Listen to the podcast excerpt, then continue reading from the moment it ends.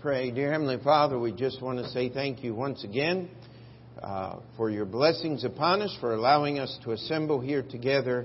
And Lord, we ask that our time would be beneficial to our relationship with you, that you would teach us tonight from your word and strengthen us and encourage us in just simply being obedient to your word and to your goodness and to your grace. In Jesus' name we pray. Amen. You may be seated close attention to those words you just sung. Um, that is amazing hyperbole and, and just beautiful. But, but it is not really an exaggeration now, is it? Because if, if, if we could do that, it still, we would never, ever uh, fulfill uh, the, uh, fully describe the love of God. Now, what I would like for us to do tonight is we're going to start kind of, um, uh, not kind of, we're going to start a new series on our Thursday night Bible studies of the covenants of God as they're found in the Scripture. Now, a covenant is just simply a binding agreement between two parties. There's, I'll tell you, as, as I looked this up in some Bible encyclopedias and different things. Boy, I'll tell you what, I found all kinds of great big long fancy words trying to describe covenants between equal parties and covenants between unequal parties and uh, is that really important? Uh, if God is entering into a covenant, it's a covenant of unequal parties because He is the supreme being. Amen? It's just simply simple when we get scholarship out of the way. And yet God wants to teach us. There are, there are many covenants. Uh, I believe it's over 280 times in your King James Bible. The word covenant or covenants uh, is found three times, is used. And what we like to do as well as teach the scripture is, is give you some simple rules for understanding the scripture on your own as well. And one of the, the basic rules of Bible study is what we have called the, what has come to be called the law of first mention. If you want to understand something in the Bible, start where God starts and look at how God starts it. And in Sunday school, we just actually finished Noah's flood uh, uh, two weeks ago, and uh, of course, Brother Gaddis was with us, and so I want you to turn back to Genesis chapter six because it is, uh, if if you want the scholarly term, the Noahic covenant. Uh, God's covenant, it actually did not belong to Noah, nor was it limited to Noah, as we will find it, it's actually God's covenant with Noah and every living thing on earth. Now, some of God's covenants are conditional. I'm getting ahead of myself here, but let's just look here. Uh, Genesis chapter 6 and verse 18. This is the first mention. God is speaking here to Noah. He said, But with thee will I establish my covenant. And thou shalt come into the ark, thou and thy sons, and thy wife, and thy son's wife with thee. And of every living thing of all flesh, two of every sort shalt thou bring into the ark to keep them alive with thee. They shall be male and female, of fowls after their kind, and of cattle after their kind, and of every creeping thing of the earth after his kind. Two of every sort shall come unto thee to keep them alive. And take thou unto thee of all food that is eaten, and thou shalt gather it to thee, and it shall be for food for thee and for them. Now, verse 22 Thus did Noah according to all that God commanded him, so did he. So we take this word and it means the same thing. In, in uh, the the Hebrew word is uh, uh I'm not going to try to pronounce it, but it just simply means a binding agreement. And so what we have here is God entering into an agreement with Noah.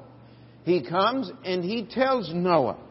And why did God pick Noah? Well, let's go back to the beginning of chapter 6 and get the context of this. And, uh, we will find out uh, exactly what Noah did, uh, what was responsible for God choosing him. And we come to verse 1 And it came to pass when men began to multiply on the face of the earth, and daughters were born unto them that the sons of God saw the daughters of men, that they were fair, and they took them wives of all which they chose. And the Lord said, My spirit shall not always strive with man, for that he also is flesh, yet his days shall be an hundred and twenty years. There were giants in the earth in those days. And also after that, when the sons of God came in unto the daughters of men, and they bare children to them. The same became mighty men, which were of old men of renown. And God saw that the wickedness of man was great in the earth, and that every imagination of the thoughts of his heart was only evil continually. And it repented the Lord that he had made man on the earth, and it grieved him at his heart. And the Lord said, I will destroy man, whom I created on the face of the earth, both man and beast and creeping thing and the fowls of the air, for it repented me, repenteth me that I have made them. Verse 8, but Noah found grace in the eyes of the Lord. Verse 9, these are the generations of Noah. Noah was a just man and perfect in his generations, and Noah walked with God. Now, here's the reason why Noah was chosen. He was perfect, the Bible says, in his generations, meaning that he followed God his entire life and that his sons followed God after him. We have here uh, an established pattern that ought to be followed today. Uh, I like the way one preacher put it, and it described my household uh, when I was growing up and my, my household as a father. It said I had a drug problem as a child. It said my parents drugged me to church every Sunday morning, every Wednesday night. Uh, there was no choice, there was no opportunity, uh, there was no debate about this. Uh, that just happened. And you know something? That's a good drug problem to have now, isn't it? And, and that is a something that was established. That's what Noah did. Now Noah didn't go to church because that hadn't been established yet. But Noah walked with God, and his sons walked with God. And a lot of times people say, well, you can't force children to do things. No, you cannot. But let me tell you what you can do. If you will love something, your children will love what you love. It's a natural process. And Noah loved God enough that his children, his three sons, followed him, and God chose him. And, we'll just make a comment here since the first few verses of Genesis chapter 6 are uh, subject to some of the most, um, how shall we say it, uh, uh, uh fantastic interpretations that uh, are in the Bible. And I will tell you, when I was young, I read one of those books, and oh, the sons of God were angels, and the daughters of men, and there were half angels and half men, and it's sitting there going, oh, wow. Uh. Could, could we just make the Bible simple? the simplest understanding is that the sons of God has been used talking about angels in the Bible. It's also been used talking about uh, men who have put themselves in positions of leadership as a quote, little g, little o, little d. And that these men who were in leadership positions began to marry not one and two, but many wives.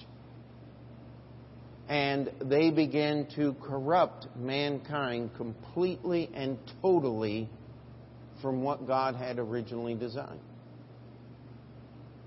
There were men in the Bible that God that followed God that had more than one wife at the same time, practiced polygamy, but we never ever find God endorsing that.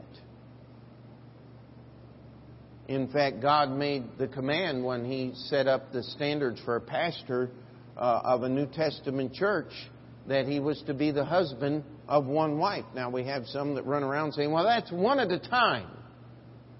Uh, excuse me, how does that reflect God's plan for mankind?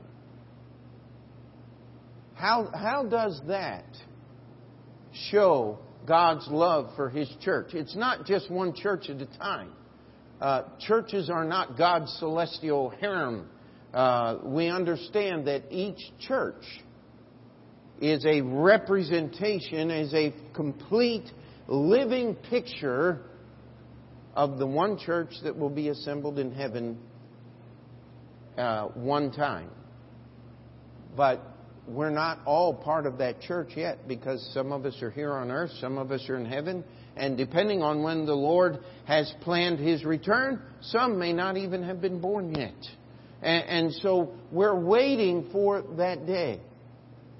But what happened simply here was a corruption of every part. And how you got notoriety in the earth was to do wickedness. I'll tell you what, even as bad as it is today, other than our presidential candidates, we don't reward people for doing wicked things. Amen? Uh, the simple truth of the matter is, we still have some moral laws, and one of the problems this one of the reasons this political season is so contentious is because of the extremely low moral character of our candidates. Uh, that's just not something that we exalt, even yet. But could you imagine a society where the best people were the worst? The giants were the ones who could do the most sin, men of renown. Everything was evil continually until God said, I'm going to start over again. But God found Noah. God chose Noah because Noah was already doing what God said. You see, you have to understand this thing of a covenant. God doesn't just arbitrarily say, Well, I like you, and I don't like the rest of you. God's choices are always based on the decisions He knows that we will make. We say, God's predestination is based upon His foreknowledge. God has never forced a soul to go to hell, neither will He force a soul to go to heaven. Yet, as we see with Pharaoh of old, which was yet future here in the days of Noah, that if you want to rebel against God, God will help you. He'll give you opportunity. And yet, if you want to follow God, God will use you. But faith always requires behavior. Amen? Faith without obedience is not faith. If you want the proper word, it's sophistry. It's talking about meaningless things. Uh, faith must have works. Somebody said, well, but you're not saved by works. Exactly. But if you have faith that is real, it works. You know, I am I am so glad. Uh, I was thinking about that. I drove past the garage at Cleveland Baptist Church, a place where I had spent so many, many hours uh, fixing church buses. I was the mechanic there for a year, and uh, I don't know very many people here. It's old enough to remember our big old box van, but we built that van in the Cleveland Baptist uh, bus garage and and uh, later on, uh, when we, uh, my wife and I were married, we had a motorhome, a 1957 Greyhound bus, and uh, remanufactured the motor in the garage at Cleveland Baptist Church. And all those memories are coming back. And you know what my favorite one is? This trip, all I did was put gas in the van. I didn't have to worry about anything mechanical at all. Uh, we just drove. And that, I like that. The old days, it wasn't quite that way. Uh, anytime we went in that old bus, my wife will remember this, it was, uh, uh, it had two million miles on it when my father-in-law gave it to us. And uh, we, we put a lot of miles on it. I think it's still on the road. I was Googling the, the bus model and I saw one and it said, a newly rebuilt bus and they had pictures. I think it was the one I built. I emailed the guy, but he never returned my emails. Um, but the uh, the the simple thing is, faith has some requirements. A covenant is an agreement. It's a binding agreement between two parties. That's the simplest and most complete definition of the word. And so God comes and He finds Noah. He chooses Noah because Noah was already doing what God wanted him to do. God had already given the established pattern. He had already given revelation. He had given that revelation to Adam and Eve as they were expelled from the Garden of Eden. And everything He told them still held. The same rules that Cain and Abel. Cain obeyed, Abel disobeyed. Those were still in effect. And, and that was how you approach God through the blood of the innocent animals. And now God comes and He says, Noah, I'm going to establish my covenant with you. You have to build an ark. You got 120 years. Get building. He says you're going to have to get the animals. You're going to have to put them in. You're going to have to get the food. You know, God did not give Noah a calculation of how much food he was going to need. Noah had to do some work. He had to do what God said. And so, God had promised him I'm going to bring a flood. I'm going to destroy every living thing on earth except that which is in the ark. Now, you're going to build the ark. You're going to put the animals in the ark. You're going to put the food in the ark. You're going to do everything exactly the way I said, and I promise you, you're going to survive this flood. You're going to be the only things that breathe air that make it through this time. And I love chapter 8 in verse 1. And God remembered Noah. How long had he been in the ark at this point? 150 days, almost six months. What was Noah doing all that time? We went over this in Sunday school. He's feeding the animals. He's taking care of things. They had work to do. Noah had to not lose his sanity. How do you do that? Well, you believe in God. Amen. You just keep doing what God says when everybody else around you stops. And Noah just simply did that.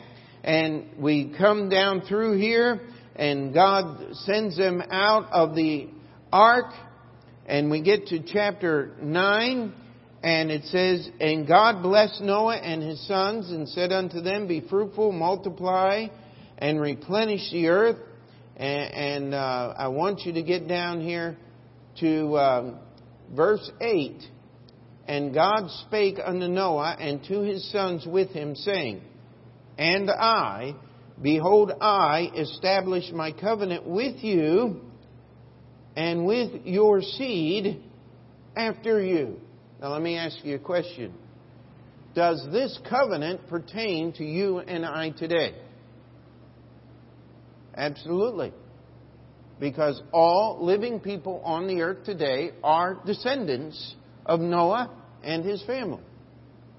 And so God said, I'm establishing a covenant with you. This is what we would call the scope of the covenant. The involved parties here, God is saying, I'm establishing the covenant with you, your seed. Now look at verse 10. And with every living creature that is within you, with you, of the fowl, of the cattle, and of every beast of the earth with you, from all that go out of the ark to every beast of the earth, and I will establish my covenant with you. Neither shall all flesh be cut off any more by the waters of a flood, neither shall there be any more, neither shall there any more be a flood to destroy the earth. So God is making a promise here.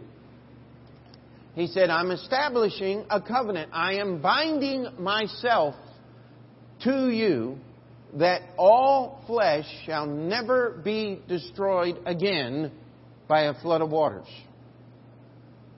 You see, that's one of the reasons, and I know that we've talked about this a little tongue in cheek with a little sarcasm, but uh, anybody that believes in global warming deserves a little sarcasm. I'm sorry. Uh, they, they just do. Uh, you see, here's the basic scenario of global warming. The polar ice caps are going to melt and all the world's going to perish with a terrible flood and storms, etc., etc. God already took care of this. He knew there would be stupid people who live in our day, and our time, and all we have to do is read our Bible and understand that they're not as smart as they think they are. Amen? God said, I establish my covenant not only with you, but with your seed after you, and with every living thing that the world will not be destroyed again by a flood of waters. I may remember a couple of years ago they had rain for 40 days in a row in Seattle, Washington. You remember that? And they talk about Noahic flood. No, that wasn't quite the deal. In fact, I don't know any buildings in Seattle that were washed away with the 40 days of rain. Uh, there may have been a few hills that moved down a little bit and things like that, uh, uh, landslides, but nothing catastrophic. Uh, you read Genesis chapter 6 and 7. Uh, there were some incredibly catastrophic things that happened. We don't have time to, to chase all that down.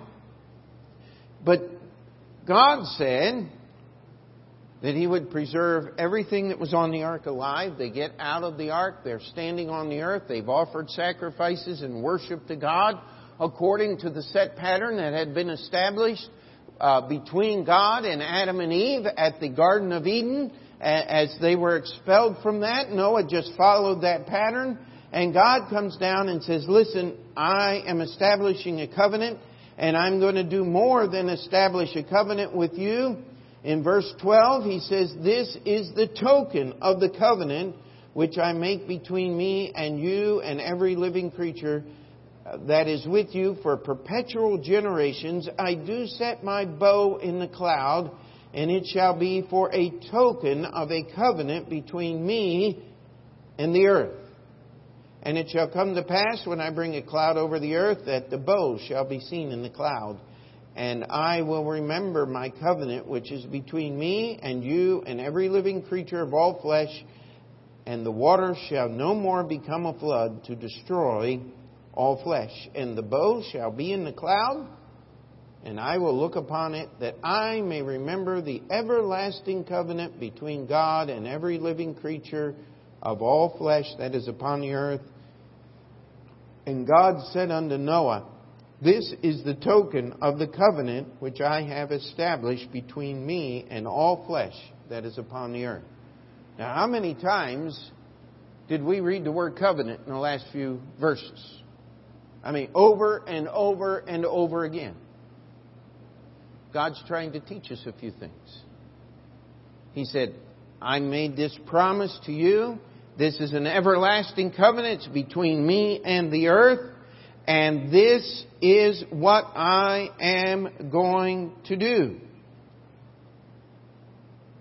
Um, can't remember when it was. It was last, just before we left for um, Cleveland, so it would have had to have been last week, Saturday or Friday afternoon or something. Uh, walked up 31st Avenue for something, looked up, and there was a beautiful double rainbow right over top of 31st Avenue. Oh. You see, God's still keeping His covenant. When God says something, He does it. And so what what we simply see, and I and I know this, this if you study your Bible, if you read your Bible, nothing that I said is a shock to you. You're saying, Pastor, you're going over things that we already know. Yes. Well, that's what the Bible tells us to do, does it not? It says that we're supposed to be put in remembrance of these things. Now, there were a few other things that God did connect to this and we'll find them in the early verses of, uh, of Genesis chapter 9. God said, I'm going to give you meat to eat as the fruit, as the vegetation. Uh, I'm going to give you meat to eat. And then he says, but you're not allowed to eat the blood. The blood must be poured out on the ground. It's part of the sacrificial system. God says, the blood belongs to me, but I want you to eat the meat. And then he says, if a man commits murder. Now, we always have to clarify this thing because of all of the misinformation that is in our society today. If you are a soldier in an army fighting in a battle and you kill the enemy, have you committed murder? No. If you fulfill the biblical requirement of capital punishment and take away the life of the murderer, have you committed murder? No. And yet you hear all of this stuff. We have soldiers that simply fill our psychiatric wards and things because they've been called murderers. You need to pray for those people that serve. Every time a police officer shoots somebody, you got somebody out there calling them a murderer. That's not true. The murder is the willful taking of a human life by another human being that simply does not fall into the category of fighting a war and these other things. It's the arbitrary taking of a human life. It's you putting yourself in the place of God. See, what God is doing here is He's establishing the covenant of life with mankind. He is establishing Himself as the giver and the perpetrator of life. Do you see that? He told Noah, he said, You're going to live because you've been obedient to my word. You're going to build the ark. You're going to survive. I'm giving you a covenant of life. When you break my covenant of life, mankind now has the responsibility to take the life of the murderer because you as a man do not have the right to sit upon the throne of God and make judgments over who lives and who dies. Are we together with that? It does require a little bit of thought process, but it's not complicated. Not near as complicated as our governor would have it to be, who, who tries to uh, refute the idea of capital punishment. uh, because you have to get convoluted and perverse in your thinking to go where He goes. And um, so God takes these things. He said we're supposed to be fruitful, we're supposed to multiply. Isn't it interesting? Just a, a little rabbit here, maybe we should chase. That the people who hate capital punishment are the same people who believe in abortion and birth control.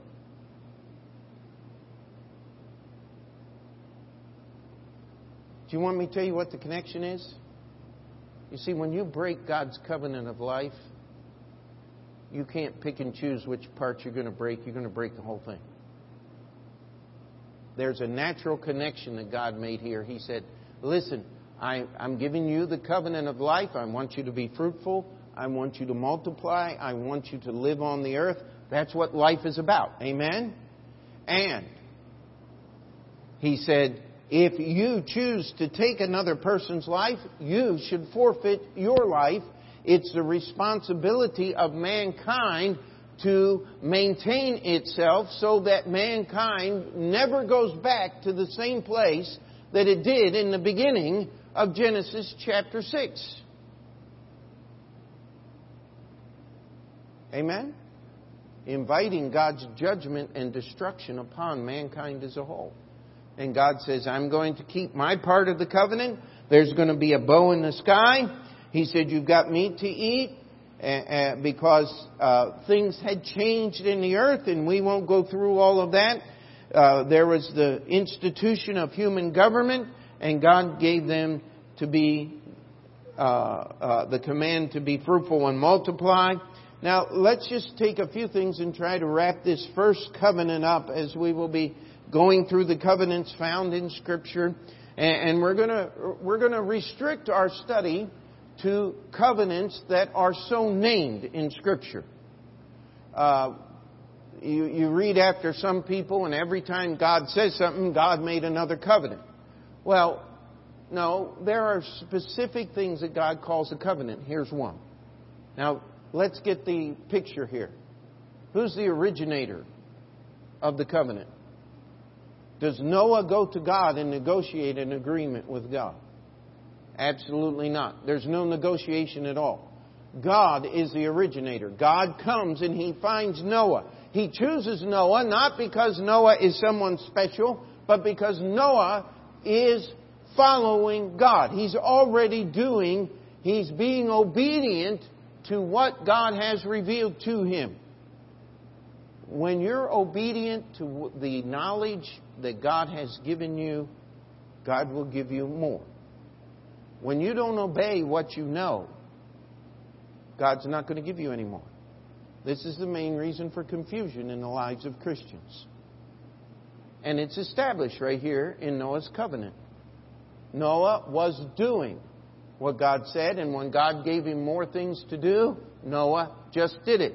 And the author of Hebrews put it this way By faith, Noah built an ark. Amen? God told him how to build it. He told him what to do to waterproof it. He gave him the dimensions of the ark. You see, a covenant demands faith. God is the originator of the covenant. God sets the scope of the covenant. God sets the, the, conditions of the covenant. And God demands faith upon the part of those who will be a part of that covenant to obey what God has said. Now, is that new truth to anybody here tonight? Somebody said, Wow, I never thought about that before. No, if you've been around the Bible at all, everything I've said is very plain, very simple. You say, I know everything you're saying. That's good. You see, we're not looking for something new. We're just trying to establish the parameters of what is called a covenant because there's an awful lot out there in the world. You hear this word, covenant, and there's an awful lot that is not connected to your Bible at all. There's a thing called covenant theology out there. It has nothing to do with the Bible whatsoever other than they plug Bible words in it. It's all human reasoning. Stay away from it.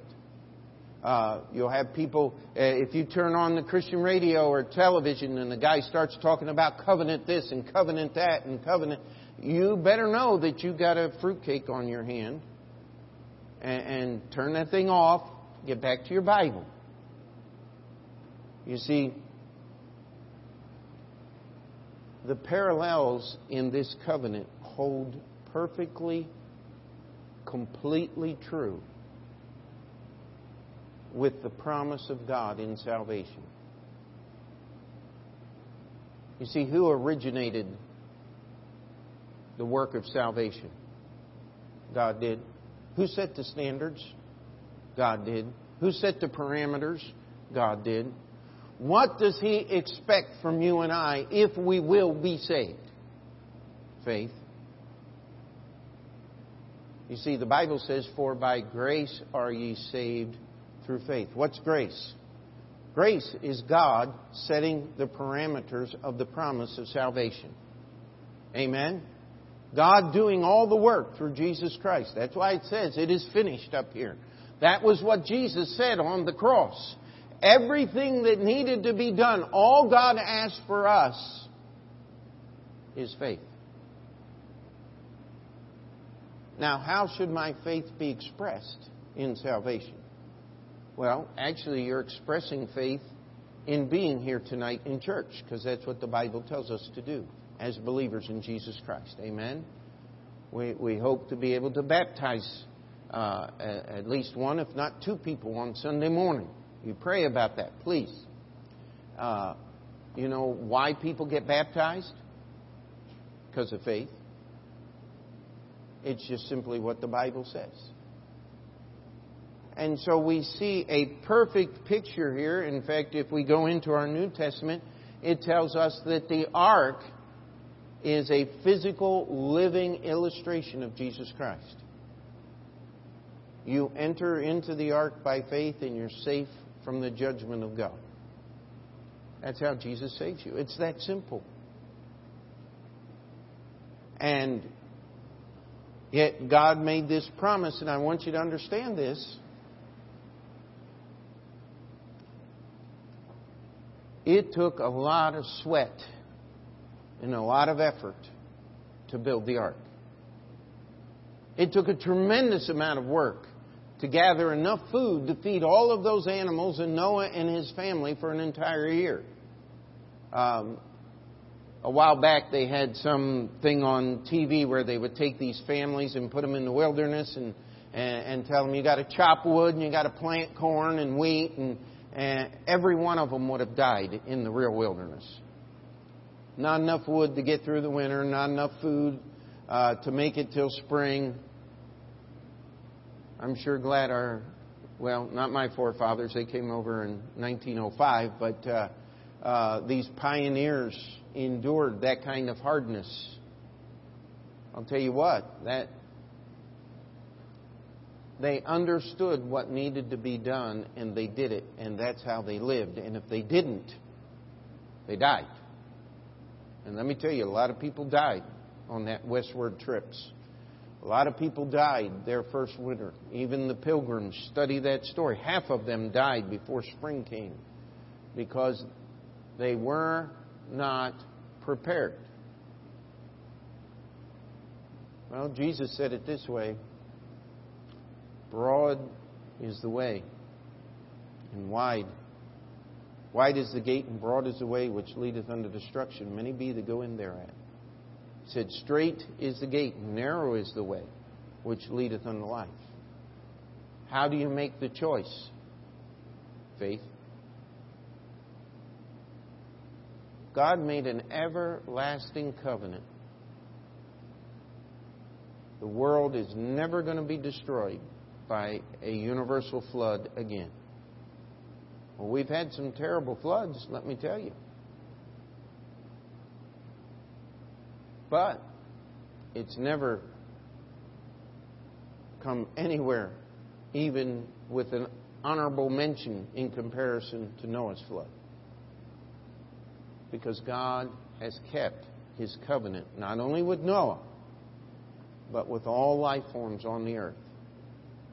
And no matter where you go, when it rains, if you're in the right place at the right angle, all of those things, you can see the rainbow.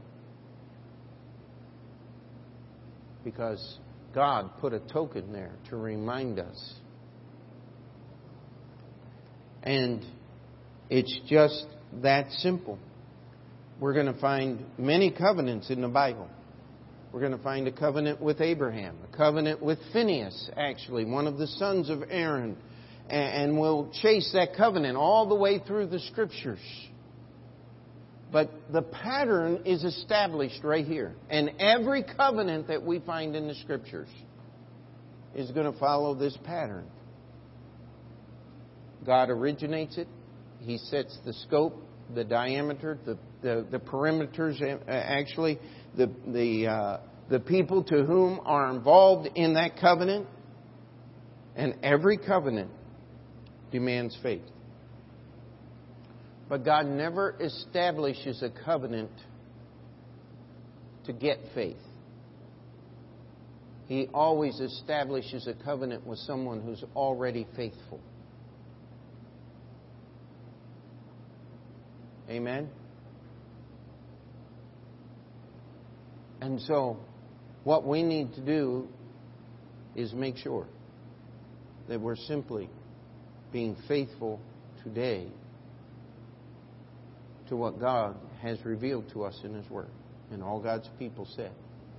Heavenly Father, we thank you for our time together tonight. And Lord, I pray that even though this material is stuff that we all know, I mean, if, if we're familiar with the Bible at all,